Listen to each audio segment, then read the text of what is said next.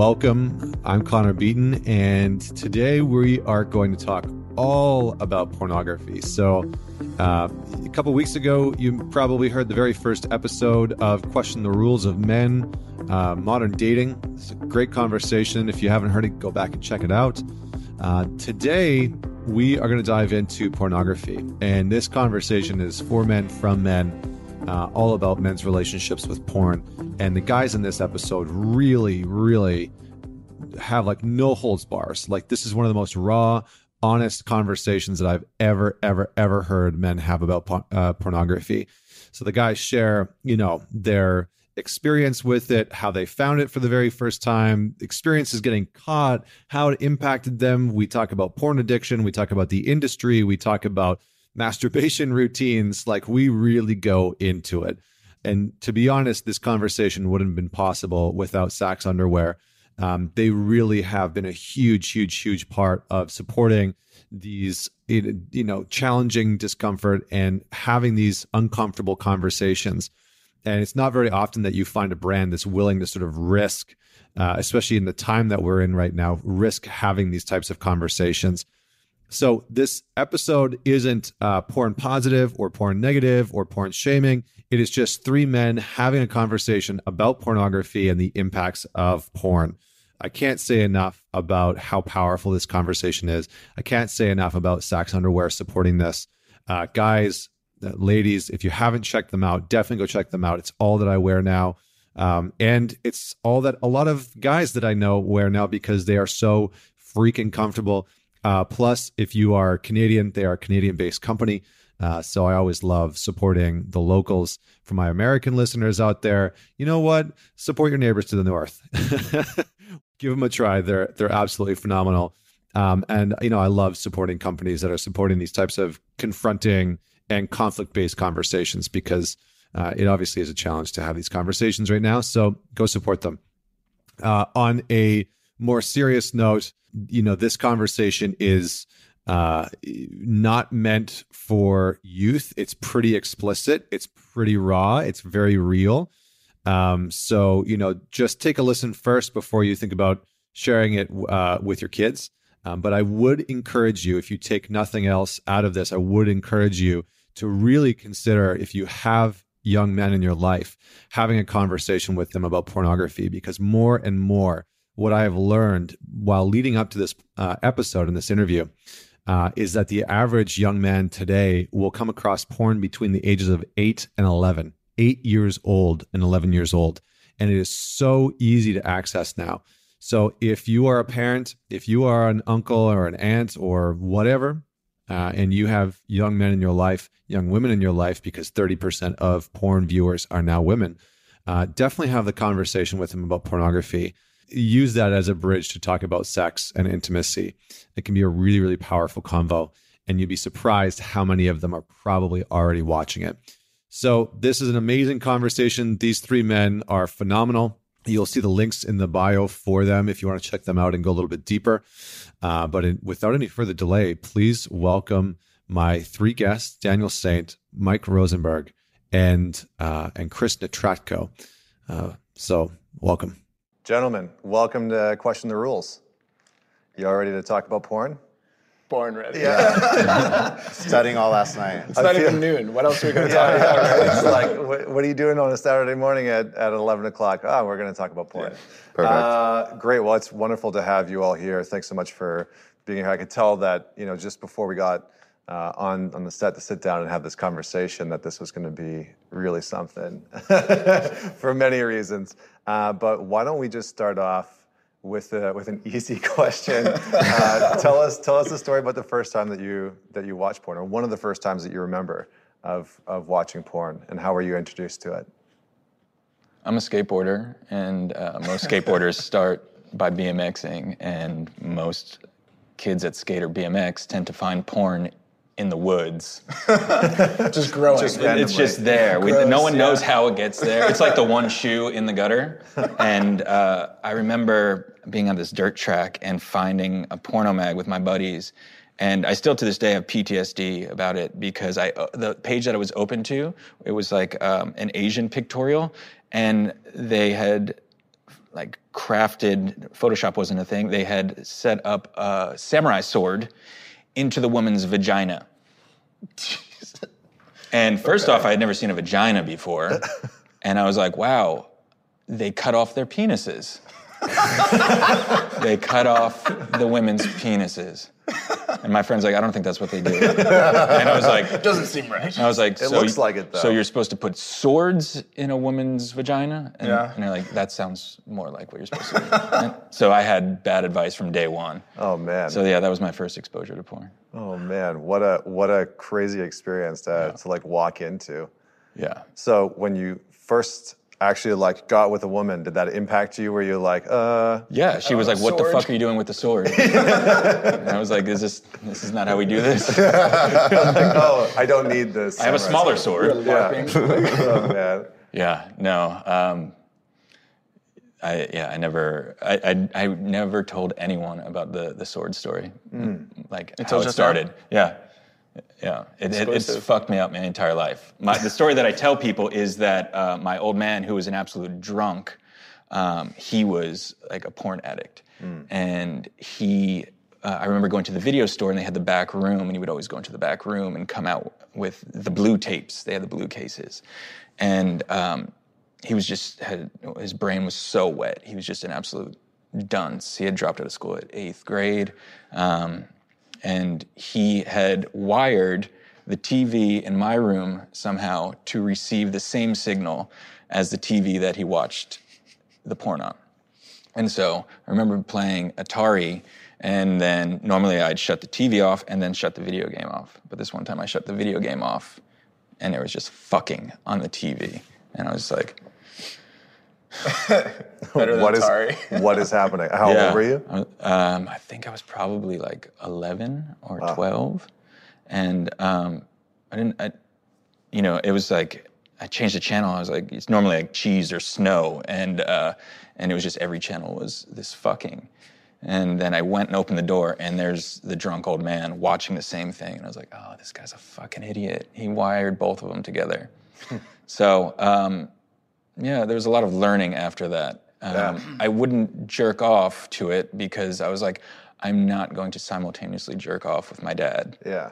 But it, it really, it fucked me up Yeah. for the first bunch of years. Well, that that like sets your stage for so many things, right? Like your introduction to sex, your introduction to porn, your introduction to women. Like, that's that's intense. Yeah, it was, it was a heavy start. Yeah. Um, I was lucky enough to meet a woman when I was about 18. I think she was like in her mid 30s, and she was she had a bunch of friends that were dominatrixes in in Brooklyn, and introduced me to that scene. And they were like way into porn, and uh, I was able to get a quick understanding that like, this is a, this is okay, and um, you know, I shouldn't have been exposed to it at that age, but this is a very healthy thing. Um, sex in general is a very healthy thing, and uh, sharing it is is fun and cool. And so, um, I got to uh, hit another video game analogy. I got to reset from that moment, and like from 18 on, I've had a really healthy relationship with sex and porn. I was gonna say, I would imagine that that would have been challenging to explore your own like sexuality, your own sexual nature, right? Like the thing that you just said there was really impactful. Is like, well, I don't want to masturbate like with my father, like potentially with my father in the other room Right. watching the exact same thing.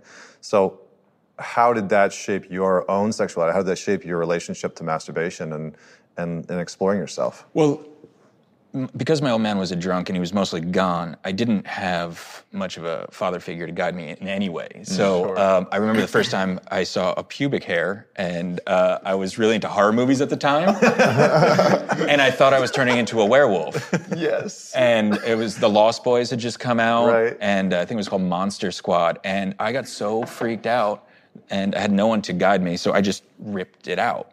And they just kept coming. I kept ripping them out, and I was crying. And I was like, mm. "They're gonna. The mob is gonna come with torches, and I'm going to have to go and move into the woods, and and I'm gonna have to run away. They're gonna kill my family. They're gonna come kill me because I'm turning into a werewolf."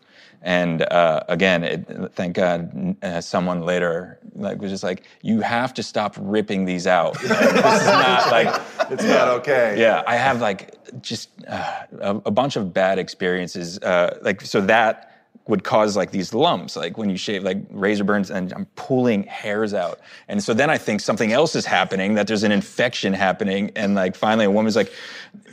You're a fucking idiot. Don't you have anybody in your life that can tell you anything about your body? And I was like, no, I don't. I don't. Well, and like what a physical metaphor for resisting the tr- like the transition from being a boy into manhood, hmm. right? It's like you have this man in your life or somewhat in your life who's just messy, you know, and here you are literally ripping apart the the parts of yourself that are like representing this transition, right? So that's that's intense. So how did you start to heal through that? Just I mean, it's a long process and probably for another show. But Yeah, uh, yeah. aside from uh, his his alcoholism, he was very violent, you know. Yeah. And so um, I I was out of the house by 15. I've been on my own since 15. I just took off, and uh, and I've been just running around for the past like from 15 to about 30, trying to figure out my ass from my elbow, Yeah. uh, and bouncing off the walls and making a lot of mistakes. And not until I eventually found my wife, and she's like, "All right, you're not this fucked up. You have to like reel it in. And Yeah. uh, and so I honestly I don't I feel like my life started around age 30 and meeting my wife and her like like holding my hand through the rest of it and like Yeah. getting me back on track because the first 30 years were absolutely fucked. Hmm. They're Well- fu- they're fucked. we might get into some of that. Yeah, Maybe I'll maybe I'll pause. that there. derailed from Yeah. porn in a big How way. deep Yeah. this, this yeah. rabbit hole No, goes. but Yeah. that's you know I think th- those are important pieces, right? It's it's context, and I think those are really important pieces. And sometimes we don't have the full story when it comes to certain choices that people make and the parts of their life. And I you know I think that's a really important piece. So I appreciate that, um, gentlemen. First time with porn. Yeah, Um, I don't know. Similar with like magazines we'd find every so often. You're right. Like there's a lot of porn magazines in the woods.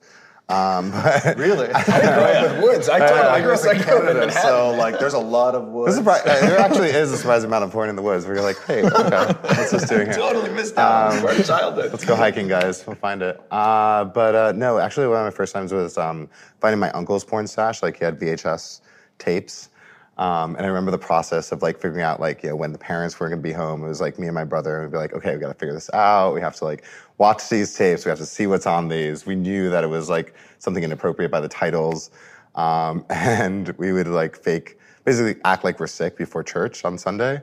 Um, just to like stay home and be like, no, we're both really, really sick. And then we'd like find the tapes and like make sure all the doors are locked and put it on and just be like, holy shit, this is amazing. Um, and yeah, we just, uh, my uncle moved out. We stole one of his tapes and I think he was ashamed of having porn because, you know, the family and stuff. So he never told anyone. And we held onto that tape for so long and it came with us like to so many places until, you know, we finally got dial up internet. what was what was the first porn? What was? Um, I mean, it was bushy for sure. There was a lot of define bush. bushy. It was just like a lot of. I think it was like '70s porn. It was like Okay. he definitely had like older porn stuff, but it was you know traditional, normal, you know, man female type stuff. Yeah. Um, and yeah, I just remember feeling like that process of getting to the point where you can watch it and like having to plan and plot and like figure all the things out was actually a little bit more exciting than the porn itself. But Hmm. yeah. Interesting. We'll get to that in a sec.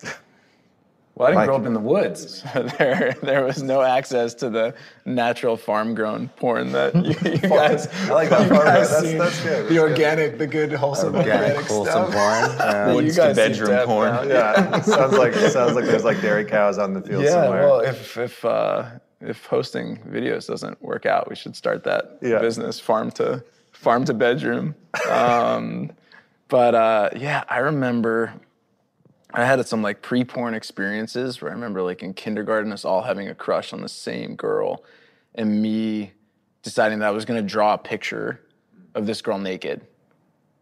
How I knew what that was to look like, I had no idea. I wish I still had that drawing so I could test for like accuracy purposes and like see what what anatomically I got right. But I remember having it and being like, "Yo, this is the coolest shit," and like passing it to somebody and being, and then like like total side eye. Like, dude, why are you passing me this drawing right now? This is this is useless to me. But I thought it was crazy, and um, I had like, you know, teens first biology textbook, and there was a little quarter plate that had just a drawing of a naked man and a naked woman, and staring at that and staring at that, and then that so already something was like percolating in the back of my head and then i remember going over to a buddy's house for a sleepover and he had just gotten back from summer camp and uh, had this book that was just filled with tear outs that he'd gotten from the older campers and things like that and we would like fight over who was going to get which photo or which like you know half of a magazine to look at at that sleepover and um, then like it, it couldn't have been more than like three or four sleepovers into this routine that we had going that like high speed internet became a thing. And I remember him just being like, these are the videos I have already downloaded. And then leaving me to this Shangri La of porn and shit that like I didn't know was fucking possible. I didn't like the stuff that I was like, no idea that like things could go into those places and I like that he was like shit like ushering you in. you Yeah, know? it was like it was like uh, an orientation into this world. So I had that, and I had ushers my way, and that was pretty much my Like sex the curated, education. the curated The porn curated selection left yeah. for you by the friend. Like here you go. Yeah, and I, I would like These are approved. I was like, this isn't a big enough collection, so I would type in things and start downloading stuff on his computer. Come back like a week later when it had finished because high speed, high speed wasn't that high speed, Right, right? right. It's like, Like- one kilobyte a second. Yeah. And you're like, come on.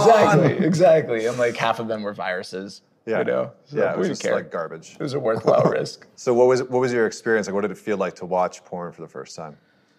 I mean, I understand it now as being high as a kite. Hmm. Just like really felt like there was this world that I had not seen that I now had unfettered access to. Hmm. Like I had been given the keys to the fucking Lamborghini. Hmm. And like this was it and there were no rules. There were no rules. Like I could legit find anything I wanted. Um, which wasn't made any simpler by the fact that like the very first video he showed he was like by the way i think this one's a little fucked up. Like we didn't know. We were 11 but like we had some kind of moral compass that he was able to say this one seems a little fucked up. And of course that was one i watched first right? Like obviously. And it's it- for shock you know it's the the whole plot is of two guys taking advantage of a babysitter. And it's fucked up. It's so fucked up. And like bribing her with concert tickets. And i was like oh i guess this is how the world works and and like trying to regulate what i thought was wrong with what i was seeing and like mm. the guys on screen getting the reward that i wanted.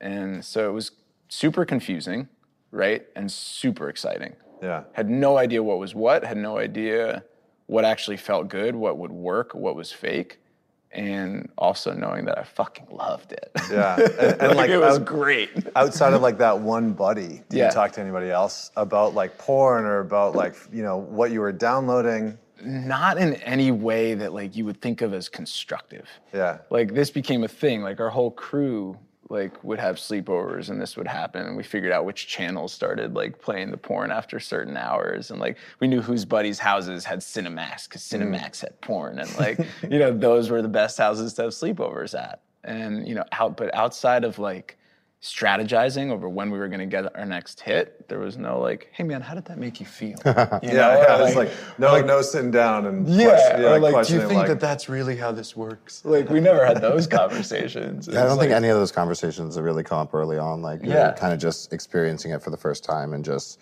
excited about having access to it. Yeah. But confused as fuck. yeah, just like fully in it. But it was the exact same conversations we would have about like getting beer hmm.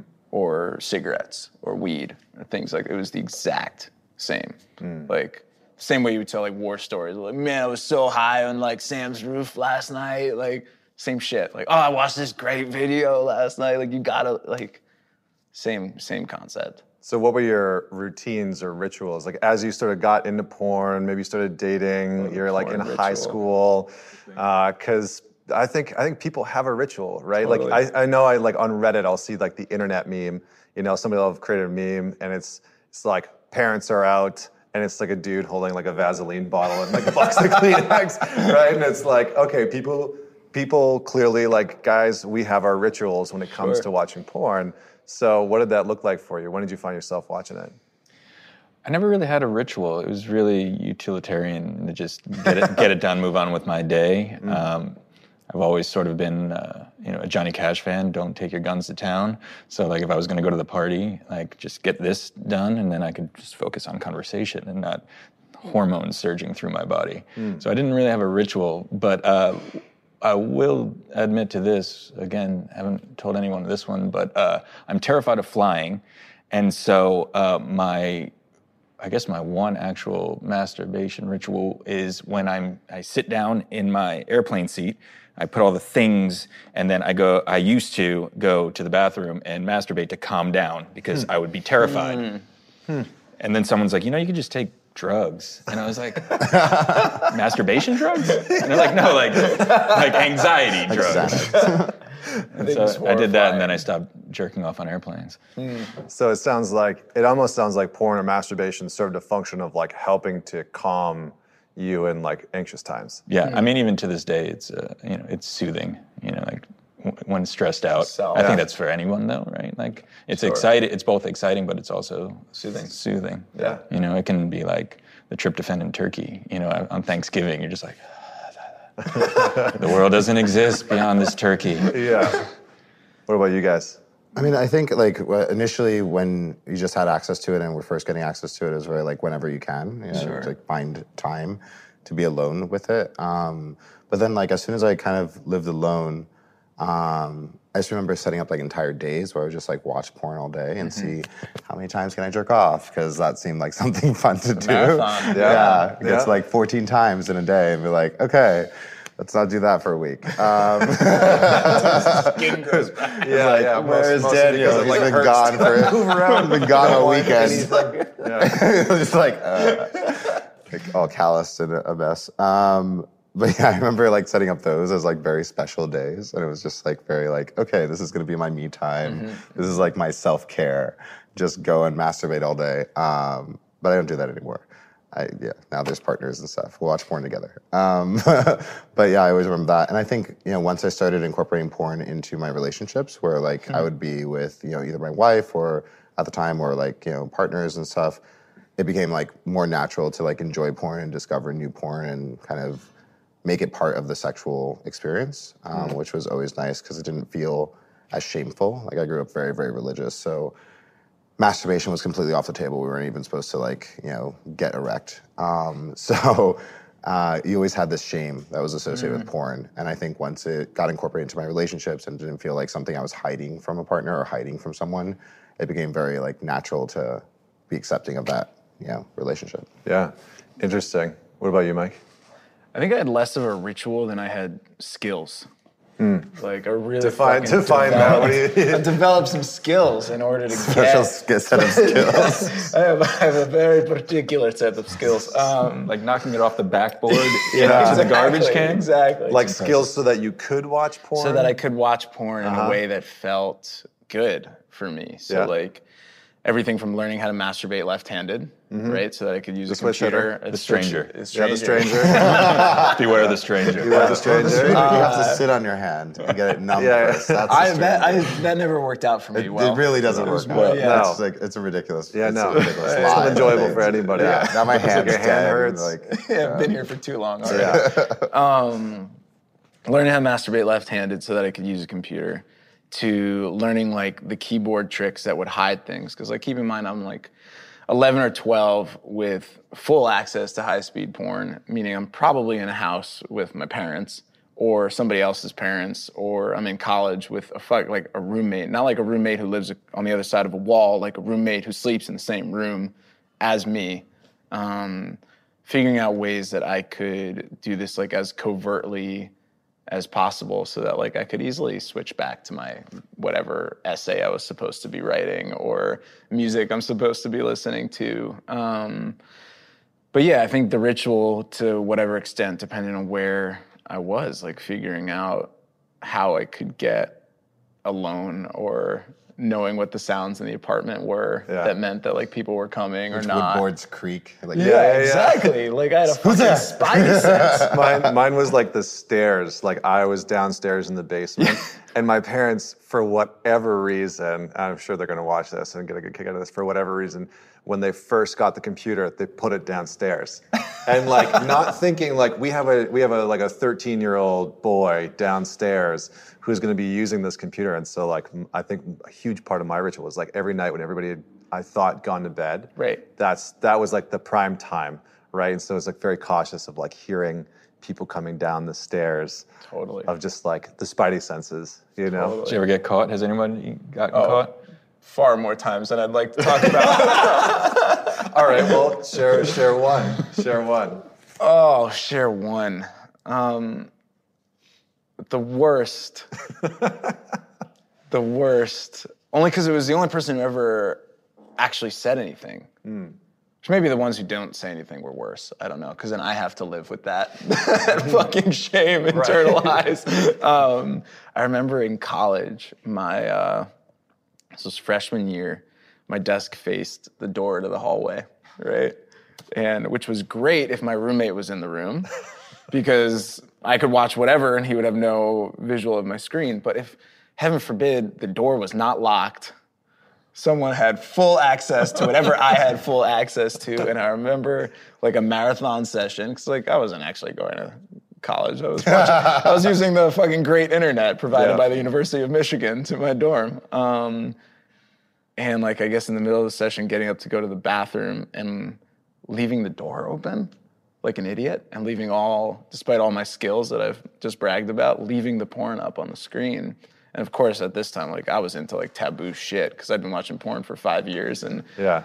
having that up on the screen and coming back and finding one of the hallmates just like drop, like jaw dropped, trying to figure What out. were be watching? like, God, I don't even remember. I wish I did, but like he was just like, so that's What you're doing." and like the fear that shook me, like the, everyone's gonna know that I was watching like whatever weird shit I was into, um, and having to like alpha up all of a sudden and be like, what? Like you don't? Like you're not watching this too? And get all like alpha in the hallway to like make sure he stayed quiet. Yeah. That was that was a strange mix of emotions in a five minute period. Yeah. For sure. Yeah, I think my my conversation was like my parents had found my browser history. Oh god. and I had I had forgotten to. I think I had I was I think I was like 14 or 15, and I hadn't I had watched like hours of porn. Like I had just sat there and watched hours. So like you know when you sit there and watch hours of porn. Over time, you just go through like you get into some weird, Weird shit. shit. you get in some weird shit. You find yourself in some places that you probably never want to go back to, and there's regrets. You know, regrets regrets are had. And I remember my parents like sitting me down, and I'm on the couch, and they're across from me, and they're like, mean like this? "Look." So yeah, kind of like this, yeah. and they're and so my mom is just sitting there, and she's like totally quiet and silent, and she doesn't know what to say. And my dad, my stepdad, starts having this conversation, and he had he had printed off the fucking browser history. Let's review what you've been watching. Fucking clipboard. printed off the browser history, and I was like, concerning "You ones. I was like, "You son of a bitch! Like, how could you do that?" And and, and, like didn't didn't like we didn't he like we didn't go through it, but he very clear was like, "So I printed off your browser history." And we need to have a conversation, you know. And we started to talk about mm. how I'd been watching porn and why, and and it was just so interesting because like what an awkward and embarrassing conversation. But we hadn't really talked about sex that much Yeah. before, you know. And so to kind of get busted like that, it didn't stop me, right? I still kept doing it, but I was just much more sleuth about it. So, yeah, Yeah, I think it's surprising that a lot of people have that like those sex conversations when something wrong happens. Like it's very rare to mm-hmm. Mm-hmm. like discuss that and talk with your kids about porn and explain to them like these are actors and this is all fake and this is all fantasy and this is something that you should know. Like more of those conversations are happening now, but back then I think as porn was becoming so available, there was like that fear of having those talks. So most people's association with porn and being discovered uh, as to watching porn was always focused on shame. It was always focused on the bad and like the mistakes that you made. And I think that didn't help a lot of people. Yeah, um, and uh, you know, you mentioned religion before, which you know, I, I think you yourself and myself, and I don't know about you, Mike, but that seemed to like really shape the narrative and the conversation, the messages around sex growing up. So, like, can you give some background into what that was like and what the messages were? Yeah, I mean, I was raised Jehovah Witness. Um, we were third generation, so my grandmother was actually in it. My mother was fully raised in it. My father as well. Um, and I mean, just the relationship with sex in general is very much no sex before marriage. But even kissing or being alone with a girl or you know masturbating, anything that can trigger sexual thoughts was extremely bad.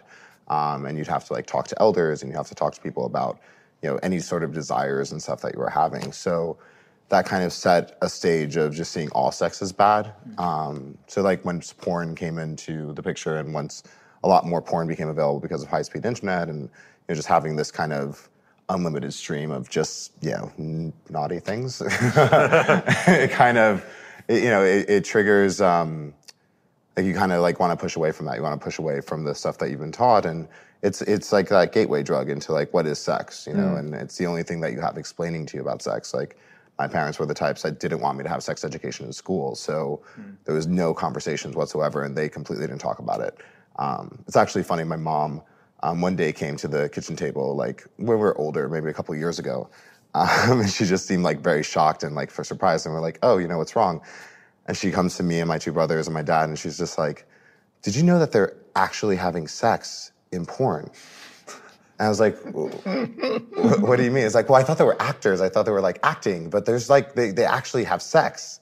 And she didn't even realize the concept of like what porn was, mm. which made her so much more upset for all the things we did as kids because she was just like, "This is not, this is real." There's like they're really having sex. It was just that shock and that surprise, and we all like kind of laughed and like you know just realized how how blocked off people can be Yeah. from like what's really happening in the world and what's out there and and how that kind of leads their entire life you know to be sheltered to be you know in a space in your own little bubble so you don't have to know you know and and you don't want to accept that so i don't know that's kind of like shaped a lot of my relationships with sex early on where it's just like i don't know it just builds curiosity Yeah, how would how would you say that that shaped the work that you do today? Because you've you've kind of gone straight into like this not safe for work and you know teaching sex and liberation and and, and sexuality. So how would you say that that the sort of confines of the structure that you grew up in, how did that shape you? I mean, a lot of NSFW and you know what our goal is is to you know ask what people would be like if they didn't have shame. You know, if people were not you know loaded on with all this guilt and all this kind of judgment, um, whether it comes from you know a god in the sky or it comes from the people in their religions or the people in their family. You know, what what happens if we get a good enough amount of people to just not accept shame in their life and not to be ashamed of these things? And I think a lot of that was shaped by my upbringing and, and being in a religion that's so restrictive. And you know it's it's it's it's strange. It's like it's the type of place like even with my parents now like we really can't have conversations. Like it's very difficult our relationship. Um, and they were taught you know that once you kind of leave like you're not supposed to talk to your kids. You're supposed to like completely cut yourself off from people. Um, and like just learning that and training that it really does shape a lot of the things like Yeah. it just it just adds that curiosity like we take everything that you see in porn and teach you how to do it so Yeah.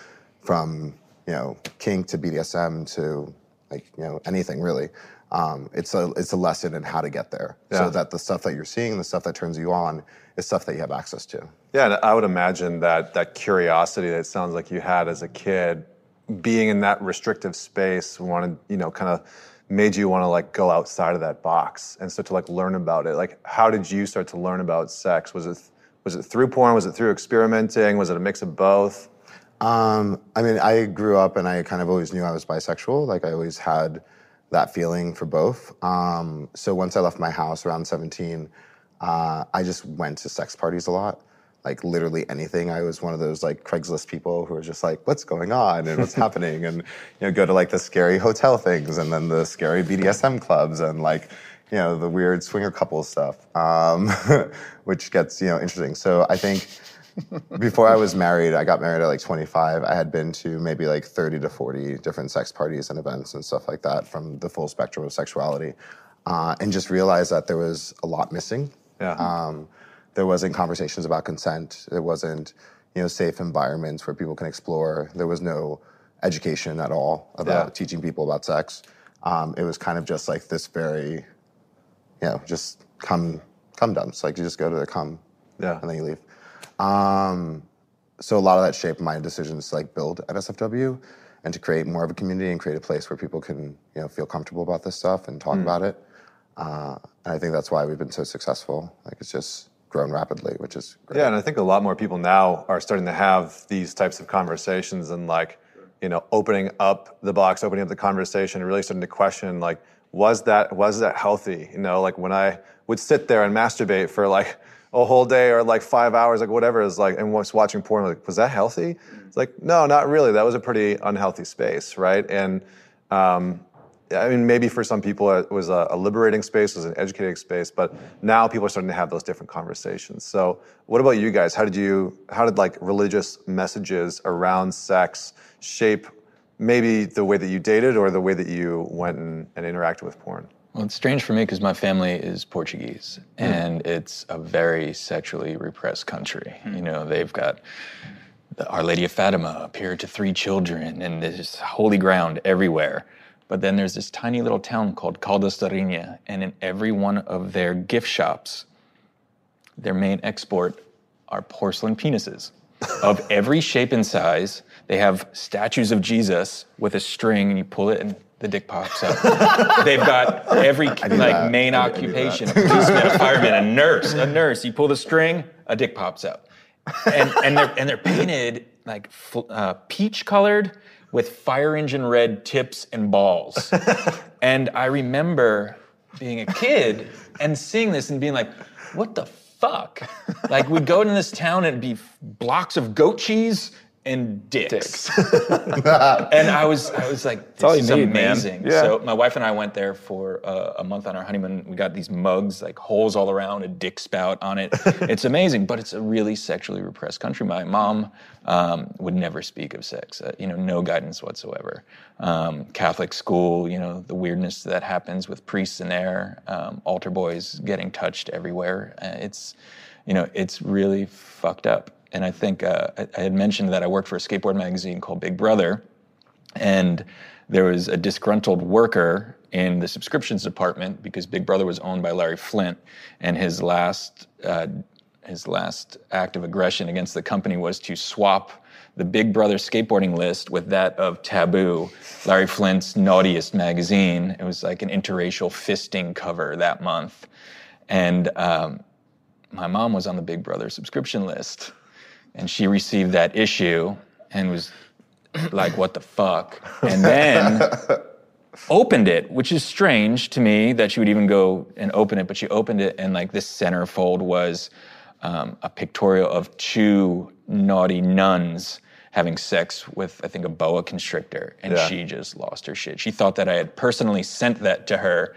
to spite her for all the years of Catholic school and church. And she's like, if you don't want to go to church anymore, it's fine. You don't have to send me this, though. and I was like, I didn't, I didn't do it. But yeah, it's like there's no open conversations. And Well, yeah. it's it's interesting to see how I mean, for a lot of people, the sort of rules of some religions can sometimes shape how they interact with sex, and they'll shape how they interact with porn. Yeah. you know, and and you know, I think we talked about off camera. We talked about you know the the fetishes that can sometimes be seen in porn, right? And, and some of them are some of them are specifically around trying to heal through shame you know, mm. and heal through some of the maybe trauma that's been there. But you know, a lot of the research is also showing that's coming out that a lot of porn is being created to actually eroticize trauma and actually eroticize abuse and abandonment. And so I'm curious to get your take on that as we sort of maybe look at the at the porn industry itself. Like, what are the rules that you think that men have to follow that lead them to porn? Because I think mm. for me personally, when I look at the when I look at like the rules of men, oftentimes like the big the big one is like we're performance objects, right? Like we take pride in performing and achieving, and I think when I look back at my personal usage of porn, a big part of it was like, how do I learn how to just be a, like a bedroom champion. You know, like how do I learn how to fuck, basically. And when I would watch porn, it was like, oh, I'm going to try and get this education so that I can perform for sex for women, and that that was really interesting because that shaped my usage of porn, and then it shaped how I interacted sexually with people. So, what are your thoughts on that? Like, what are the rules of men that you feel informed your porn usage? Yeah, I think that's a really, it's a really good point, especially coming off what you guys just shared about growing up, because I was raised in a totally different environment from both of you. Like, sex was not repressed in my culture, in like my house, but like it also was not talked about.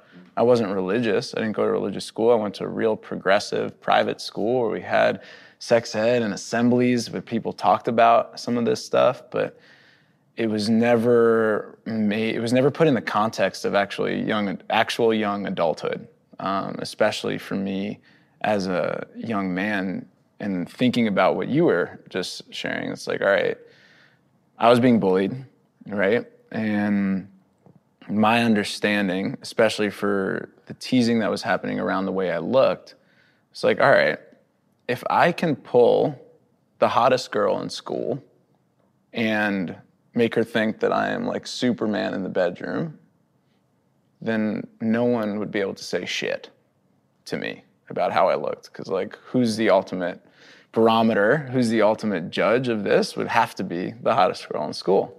And so porn was like research at the start. At least that's what I thought. And then, of course, later, as you were talking about, it ends up just becoming like a, a soothing thing. But um, yeah, it was absolutely research to try to figure out because like sure people were talking about what you know sex was but no one was saying how no one was saying how to get what i actually wanted right people were just telling me what it is in a very narrow uh, and very kind of prissy language like um, that often was shrouded in things like despite the progressive nature of my environment was shrouded in things like fear and shame because they're just like words that people don't want to say. There are actions people don't want to talk about. It's just like, yeah, everybody loves everybody. Like it's gonna be great. Like you're gonna you're gonna know. I was like, I didn't know. Yeah. I didn't know. No matter how many people told me you were just gonna know. Like I didn't know shit. Yeah. So I went online.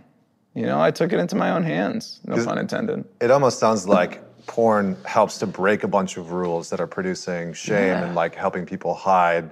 Um, but it also seems to reinforce other rules. So Sure. So which which ones do you th- which one like which rules do you think porn helps to break, and which ones do you think that they help to reinforce? I think right now is a great period in porn. I think in the past, you know, it was this male-dominated thing. Even in the industry, it was like, you know, kind of. It was not kind of. It was pretty greasy. You know, like the term casting couch is a thing for a reason because that's the road that women had to go to. Even though porn doesn't get made without the women. You know, like they are the true stars. The the men are the backup dancers. Yeah. And we're at a really good time where women can work from home as cam girls and and own their own companies and and it's finally at a point where people are realizing like they are the stars. Hmm. Like none of this happens without these women. And so I've I've interviewed a bunch of porn stars over the years, and like women like Joanna Angel, who she owns her own company, Burning Angel.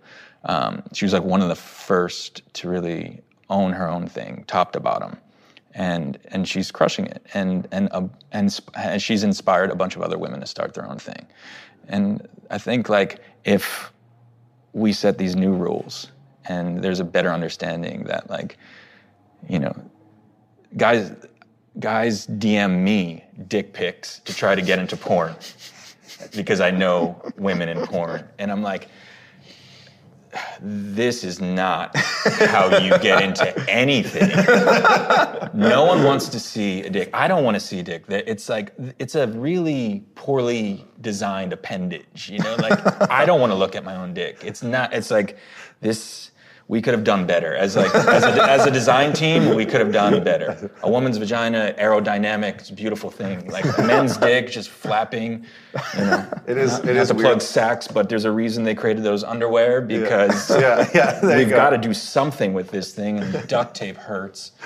And so, um, from the guy who was ripping out his own. Yeah. you know. Well, no, I So, just- so what's what would you say is the behind the scenes? Because I think Hmm. you know, as a porn user, I don't think that most porn users really know much about the behind the scenes. So, over the like the last decade or so that you've that you have sort of all been involved with the porn industry in some way, what what is the behind the scenes look like? I mean, the industry has changed so much. I think there's a lot more power in the hands of the creators. Okay. You know, um, you have a lot more of the stars, you know, taking ownership of what they do. You have sites like OnlyFans. You have sites that are out there that let them monetize and make their own porn. So they're shooting stuff while they're on vacation. They're shooting content that feels like high quality, like YouTube, you know, traveler type content. The type of stuff that this younger or millennial generation is kind of attracted to. And because of that, you have more female creators in porn. So I think before it was very male dominated, the ideas and the thoughts were very male focused. But now, you know, porn uh, kink.com, you know, has a female CEO. You know, like it's like the women are kind of taking control of the industry in a lot of ways. And we're seeing more representation in porn. We're seeing more of the content that just didn't exist before. And you're seeing more porn that has conversations about consent and the idea that, you know, this person's here and they're excited to be here and they're excited about what's going to happen. And, you know, being able to showcase that wasn't something that, you know, even existed 10 years ago. There was no kind of idea of that. Um, also, I think just with the amount of free porn that's out there, the studios are getting a lot more creative on what they create and what they um, build out. So you're seeing porn that has, you know, production budgets like reality TV shows where it's multiple stars and it's scripted and it's like a real production to it. And a lot more studios are going that way of like really creating this higher quality content. Um, and I think with that, you're seeing more female voices. You're seeing more of that perspective. And I think that's just helping everyone. You know, Yeah. it's really helping get out of the the dirty, mucky period of porn where it was more about objectification. It was more about you know the female as a subservient and the male gaze and that kind of uh, feeling. And now it's gone to there's so many voices. There's so many things you can find. There's so many options that if you're looking for it and you you want it, you'll find it. And women especially are now becoming the highest. Um, just the highest level of where all all the new business is coming from Why is that? Would you say? because they're creating porn for women. They're creating porn that actually is attractive to them and interesting to them. It's not, you know, the, where the men are attractive. You know, like there was a long time where, you know, you had Ron Jeremy and those types of, of porn personalities where it's like, well, we never have to show their face, so it doesn't matter. Now it's like the men are much more attractive and it's much more, um, you know, now it's like yoga porn. You know, it's like it's very much becoming like the female directed, um, you know, narrative. Uh, and I think that's just attracting a lot more women to it. Yeah. And, I think it's I think it's been neat for the past you know 15, 20 years that the it's one of the few industries that I can think of where um, the female uh, actress is makes double to triple what the male counter, counterpart does. I think they deserve far more for the work that they do. I'd like to believe they're doing God's work on the screen, and uh, they should be paid for it. Pl- Because there's a lot of social ramifications that come with signing on to that. You know, Yeah. I've got a bunch of friends uh, that are parents that do porn, and they're lovely people. It's like in People Magazine, they're just like us.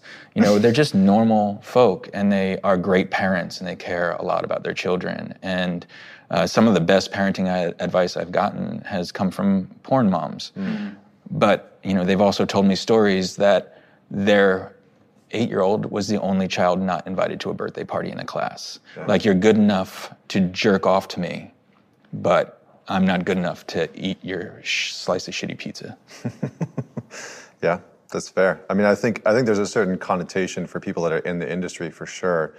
I also, you know, I also think that there is because of how much like shame and guilt and, and sort of like trauma is, is around porn, not just from the people that have been in it, right? There's obviously like stories of, um, you know, people within the porn industry being abused and, and people that are in the porn industry that are, that are there because they are addicts and they have, no, you know, no other, you know, no other means, but, but also because of the user, right? The users are also, a lot of them are using it for, um, reasons that are trauma based, that are shame based, that are you know kind of like some of the things that that we've been discussing and talking about. It's like there wasn't an openness to the communication. So I think you wanted to say something else there. Well, I, you know, just to go down that route, I mean, you know, you hear it all the time. Sex work is real work, and it's it's a lucrative career choice. Yeah. You know, and most of the women that I know that are involved in it, they choose it because they can make a shitload of money and they're happy. They enjoy. Everyone They like enjoys. Yeah. fucking. and to get paid for fucking, if someone would pay me, to like pay to fuck me, I, I would take that offer. It'll never come, but I would take that offer. Never too late. Yeah, it's it won't happen. It'll never. My wife doesn't even want to do it. Leave it in Um, the comments. Just, Take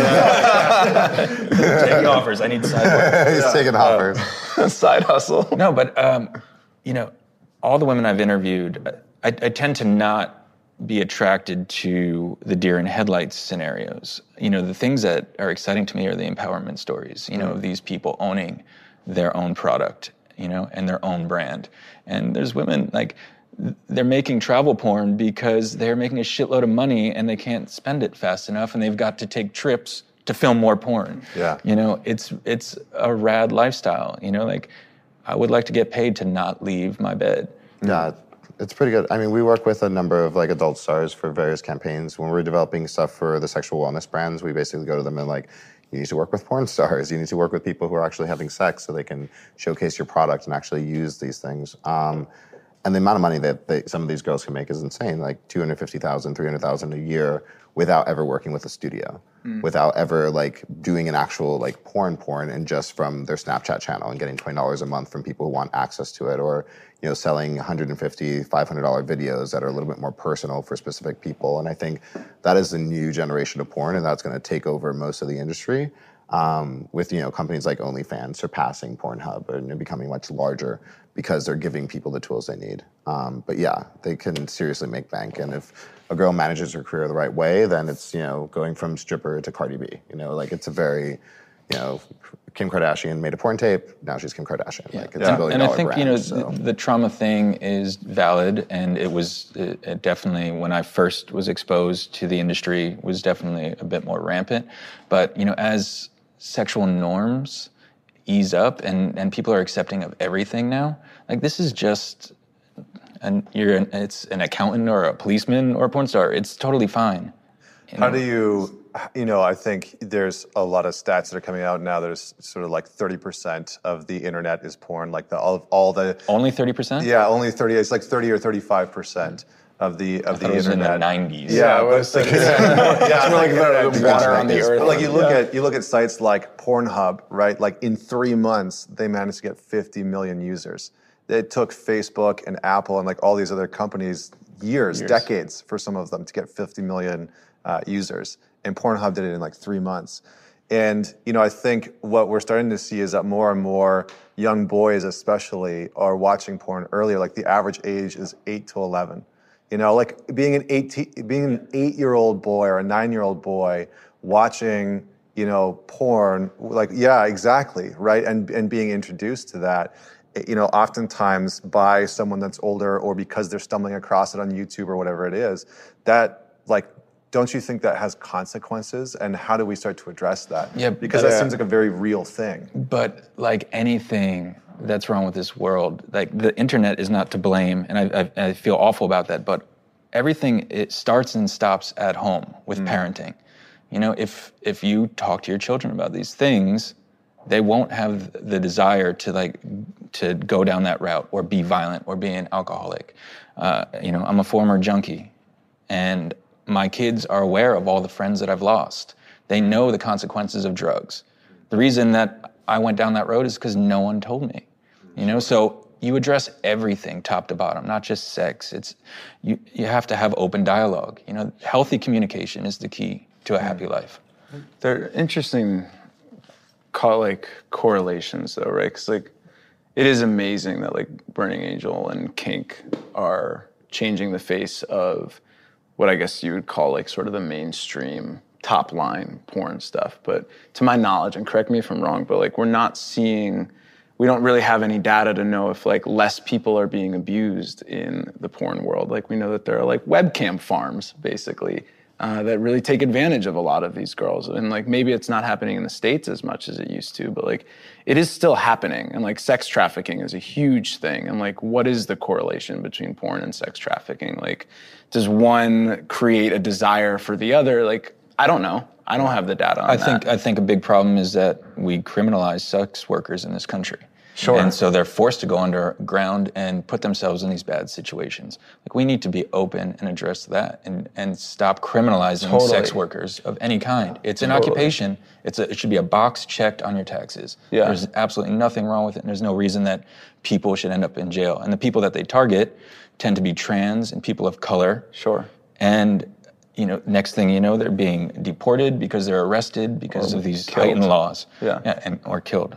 It's uh, it's you know, it's it's it's criminal what is being done to that community in Mm. this country. There Yeah. is. Oh, sorry. Go ahead. No, I mean, totally agree with you. I think on, you know, just the rights of sex workers and figuring out the best way to allow them to do what they're doing and, and you know, decriminalize is important. I think FOSTA-SESTA was like something that really had a huge impact on just trafficking and, and you know, what was happening. Because you're right, there would be people who kind of set up accounts, send videos out, and then it's escorting, and then it's like someone else is managing the account, and then it's sex trafficking. Right. You know, then you have these people kind of going through this experience. But yeah, decriminalizing is probably like the first step to really help with that. Like give them an option to not be criminals, but to truly be victims and to be able to say like, this is what's happening to me. Allow them to go to the police without fear of arrest and and stuff like that. And I think you can prevent some of the sex trafficking thing. Um, but on the porn studio side, like the larger studios are keeping it safe. I think there's a lot of smaller studios out there that do take advantage and you know, Rashida Jones had a great series called, you know, Hot Girls Wanted, which was all about how people kind of get stuck into trafficking and how they get caught up in it, you know, when they're young and kind of leaving home and have no options and, you know, $2,000 sounds great and I'm gonna go to Florida and then you're caught up. Um, so I think more visibility on that and just making people more aware, but also just decriminalization. Like if we decriminalize sex work, then these people have a place to go. They hmm. have, you know, support. They know that if they want to leave this, if they want to, you know, escape the sex trafficking side of, you know, the porn industry, they can. Um, and I think that's really important. And it's a lucrative business. My son wants to be a zoologist. The average income for a zoologist is seventy-eight thousand dollars. I would much rather him be a porn star. I want to jump back in on Straight up. something you just said. like from zoologist. And then we're going to to talk about your, your son's future porn. um, yeah, then we can talk about his career path. it's clear path to porn. that I completely agree that decriminalization would be a really solid step. That educating parents on how to educate their kids would be a really solid step.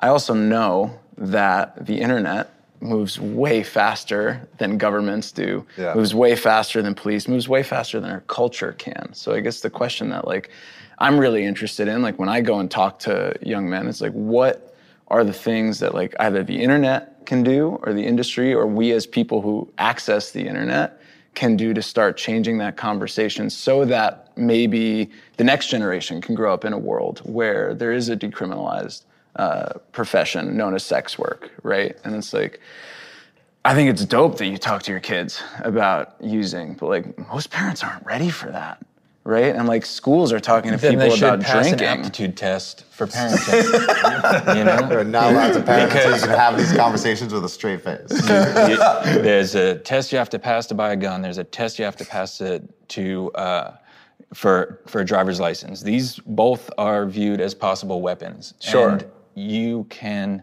cause someone to be a violent sex offender if you do not have an aptitude test in place to teach people that Sure. like hey So, these like, are some basic that- things that you need to know. Well, Sterilization of- first. and then I'm moving closer to this.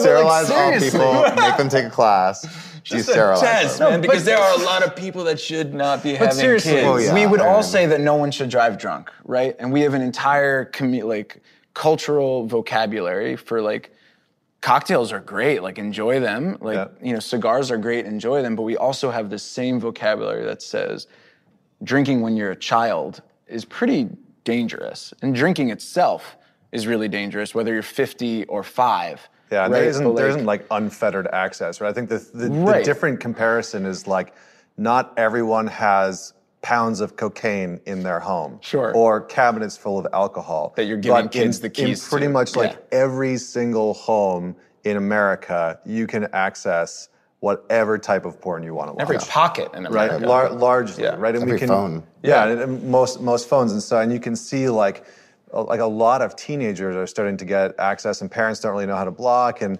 you know, of course, there is there is absolutely responsibility on the parents.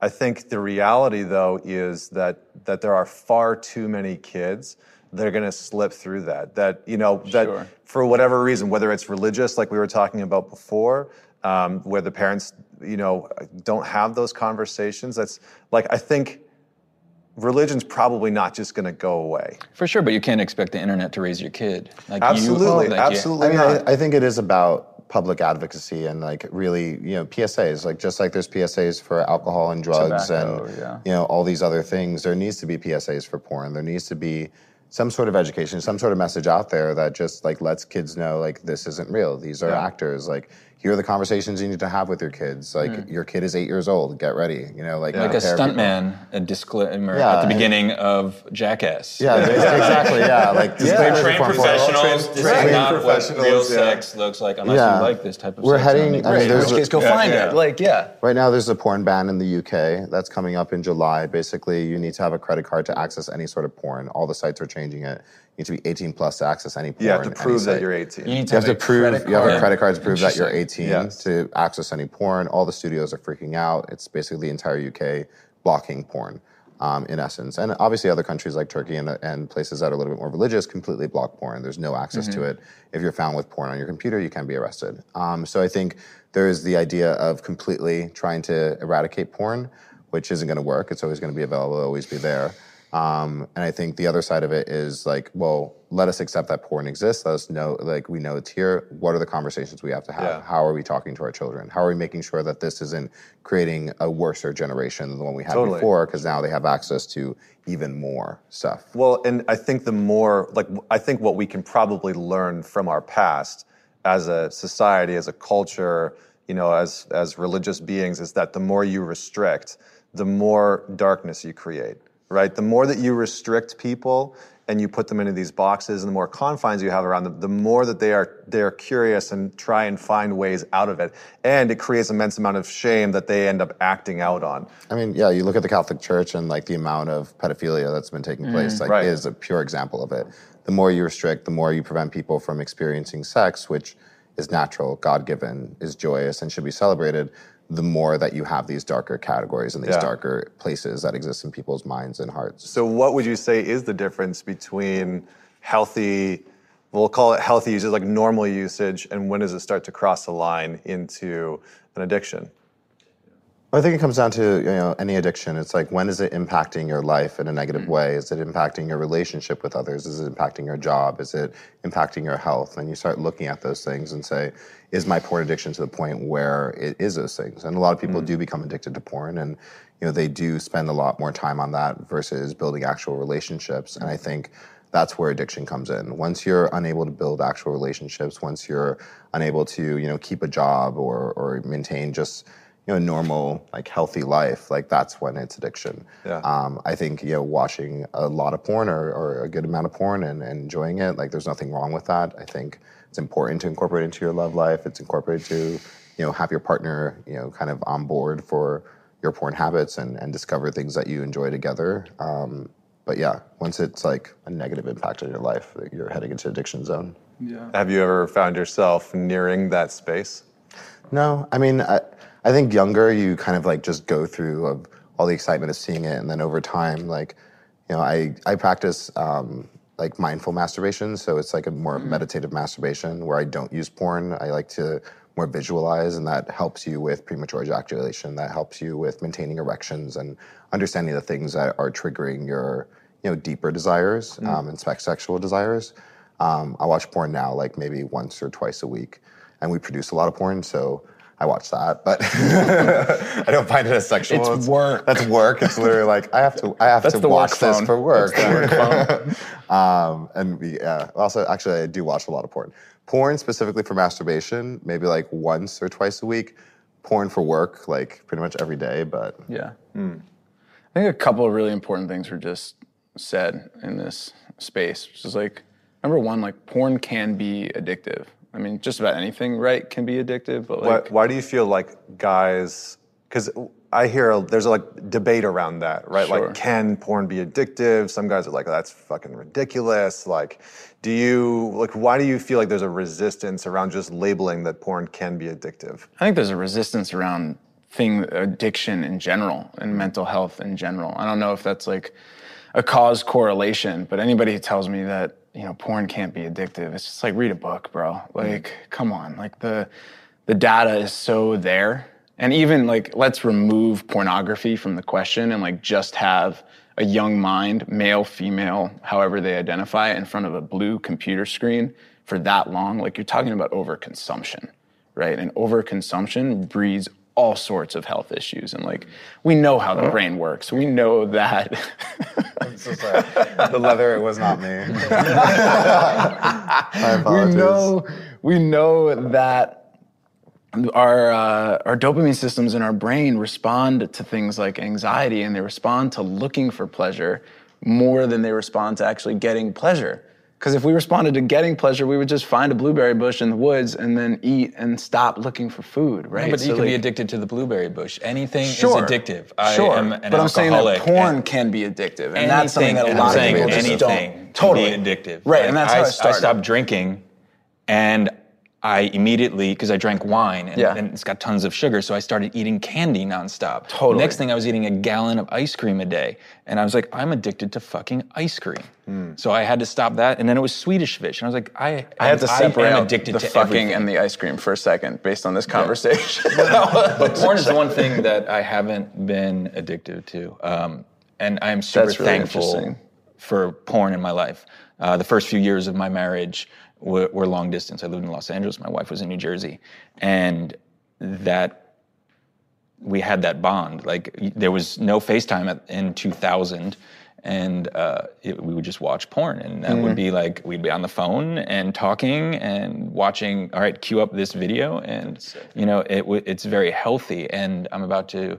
Uh, be married for 16 years in July, and it's all thanks to porn, man. I, I thank my marriage, the health of my marriage. I That's give it all wild. to porn. Yeah. yeah. Yeah, I'm not saying that everything, I mean, anything can be, you're totally right. You could be addicted to the blueberry bush. But I think there is this whole culture where men don't even realize that they could be addicted to porn, Well, that was- it's a possibility. What was your experience? Because you've talked about Yeah. having a porn addiction. So how did so that? I talk how did that about it a about? lot, and it's like, for one thing, I didn't know for years that I could be until I was sitting there reading an interview with Kanye West, and Kanye West was talking about being addicted to porn. I was like, fuck, like I didn't know that was an option. I didn't know that that was a fucking category for humans to fall into.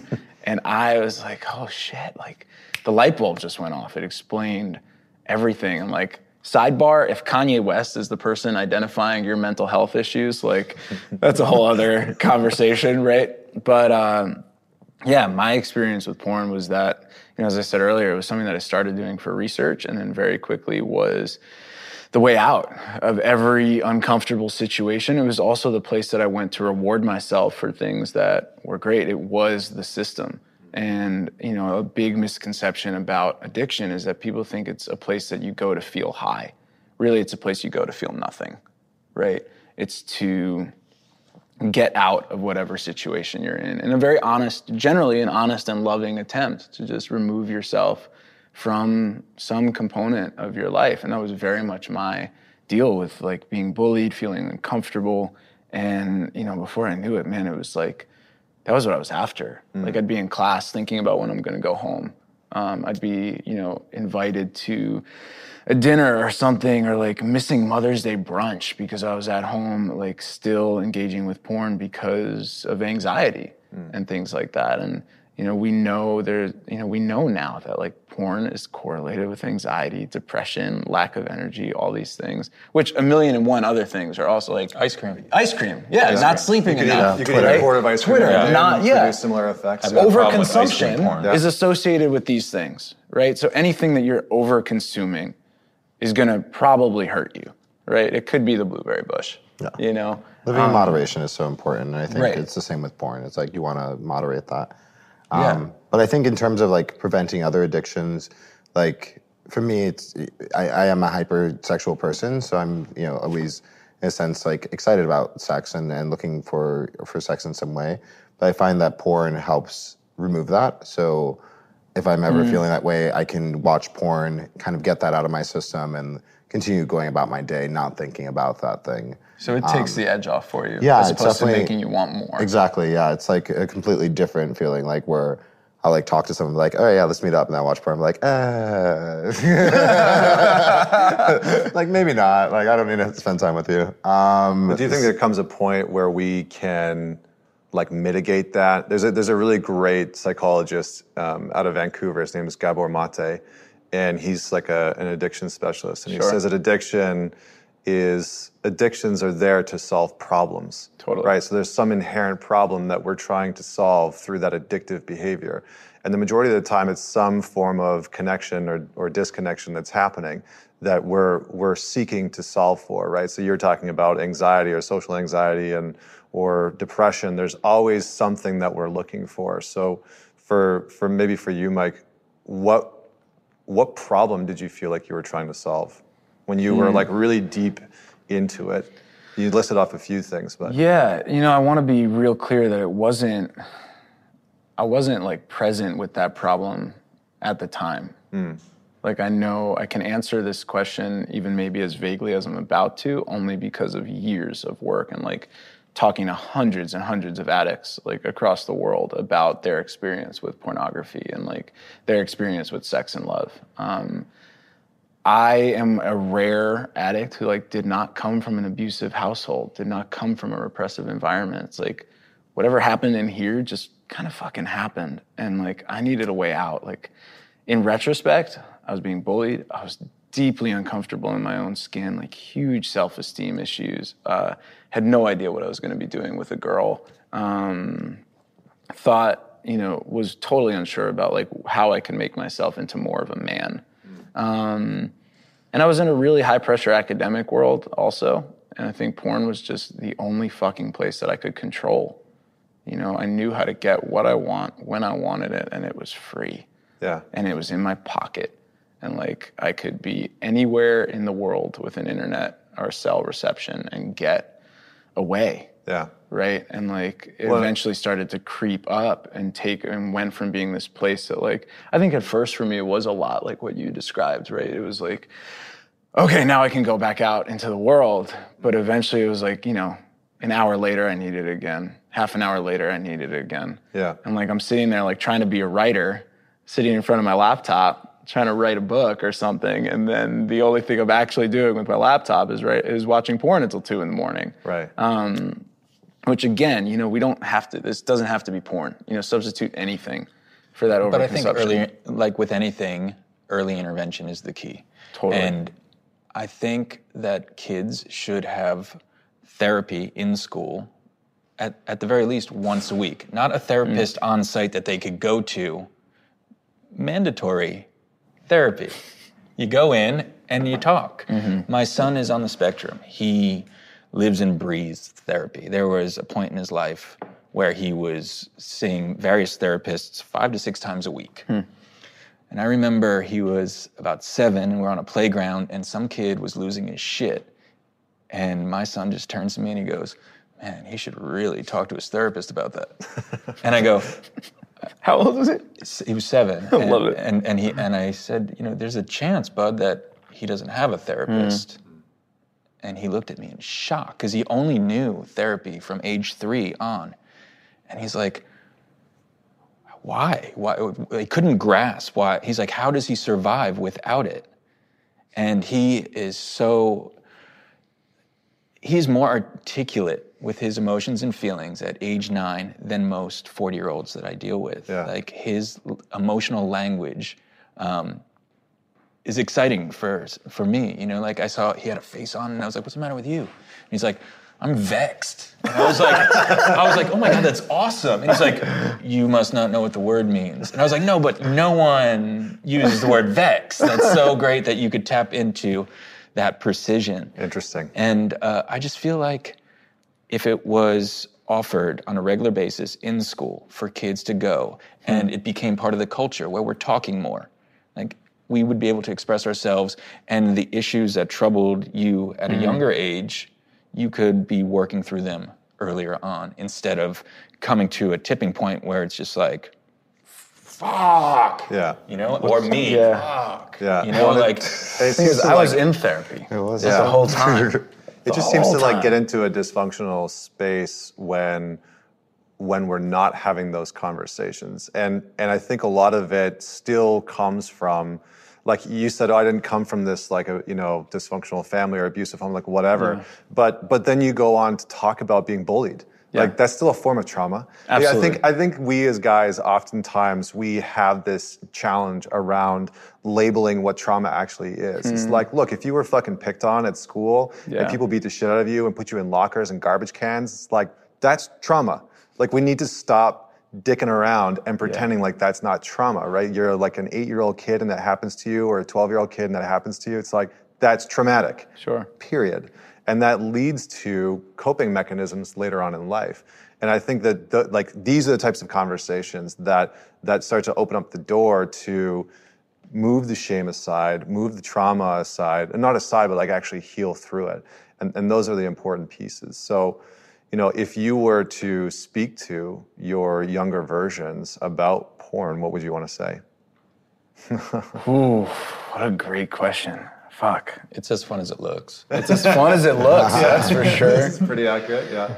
I think just knowing, like, knowing that they're professionals. Yeah. You know, I think a lot of people watch porn and uh, expect like that's what's supposed to happen. Like this is the expected part, and you know, it's why we've seen such an increase in the amount of people like coming on people's faces. Um, you know, they, there's kind of like this idea that this is how it's supposed to be. And a lot of us, you know, growing up, use porn as a way to learn about hmm. sex. Like we all, wa- like most men out there, want to be good at sex. Yeah. You know, they they want they have that desire to please their It's partner. like why they go to it. Yeah, first. they go like to it wanna first. It's like I want to learn this. I want to know how to do this. I don't want to feel ashamed the first time I have sex and be told that I'm not good at it. So you go and you watch it and you watch tons of it and you see different things and you you know expect the orgasm to happen right away mm-hmm. because that's mm-hmm. how it is in porn and you kind of expect it to end with you coming because that's what you see in porn and it's kind of you know these expectations that we set for ourselves. So I think the first thing would be it's fantasy. You know, like I wish my younger self knew that it wasn't real. Um, and I think also that these are professionals. Like this is their job to be hard for you know an hour at a time and like to be ready to go or to you know you know be in these in these positions and these things. And I think that was necessary to to learn. There's actually just a recent story of um, a girl who now has to have a colonoscopy back for the rest of her life. Like she just kind of because they watched some porn and tried doing what was in the porn and really didn't have the information that they needed to like do it right. And now, you know, she she's unfortunately shitting in a bag for the rest of her life. Like that's the type of things that are happening to youth out there as they are watching this and not being right. educated. There's like education needs to happen. yeah, know that this isn't real. And in all seriousness, um, to respect your partner. You know, like a lot of the porn Yeah. that I saw at a young age was violent, and I grew up in a violent home. And you know, you know, you don't want to take that into the bedroom. You don't want to think that this is how it works. And uh, I think you know, to address it like they are actors is clutch. Yeah. Mike, what would you say? Man, I've had such like a rough run with the world of internet porn. Like it was both like savior and whatever the fucking opposite of a savior is. Like the guy who drives you- Sculptor. Yeah, sculptor. was that on camera? Was the sculptor joke on camera? Fuck, we on better camera. get that back. That was a good callback. though. Um, you know, it's been such a peak and valley experience for me. And like, you know, I actually wasn't ever shoved into lockers and I wasn't without mental health professionals all around me in school, weekly appointments, like friends and family. And I still found myself in a place where I was, who knows if what came first, you know, the chicken or the egg with like uh, severe depression, anxiety, things like that. But like, I wasn't making it better. And I certainly wasn't making my writing any better. Um, so there's a lot that I would want to say to that 12 year old. There's Yeah. a lot, man. Um, I think I would probably say, you know, it is as fun as it looks, you know, for sure. Like there are some really exciting, really great things that are going to come out of this.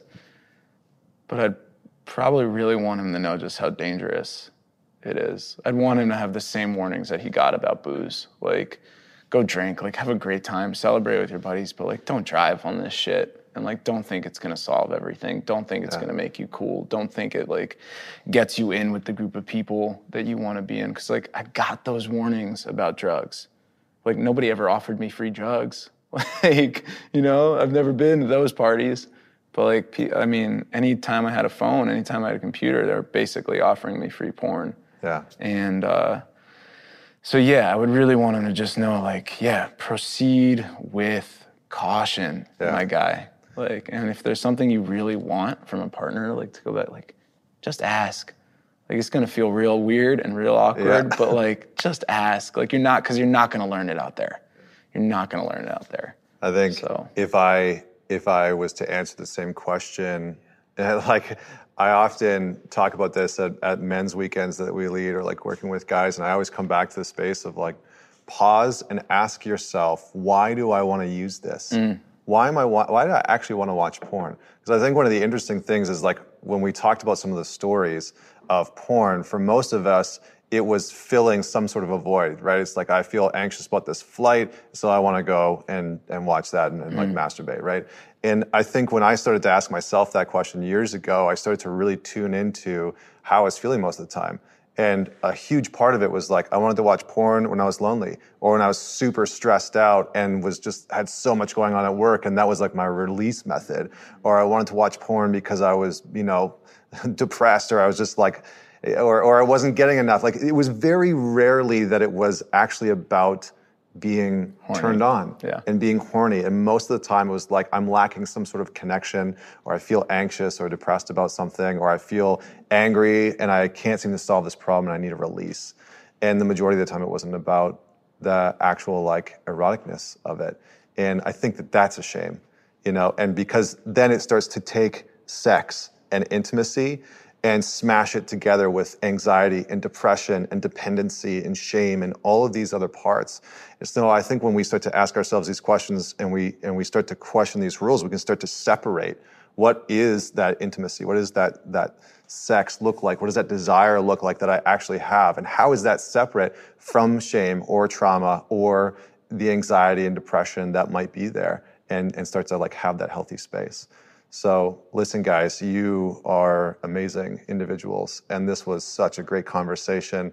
I feel like we could have sat here for half of the day and just told stories about this realm, and I feel like we got into pizza, pieces of it that that were so wonderful. So, thanks so much for being on the show. Uh, thanks so much for what you're doing, for your insight and wisdom, and uh, thanks for questioning the rules.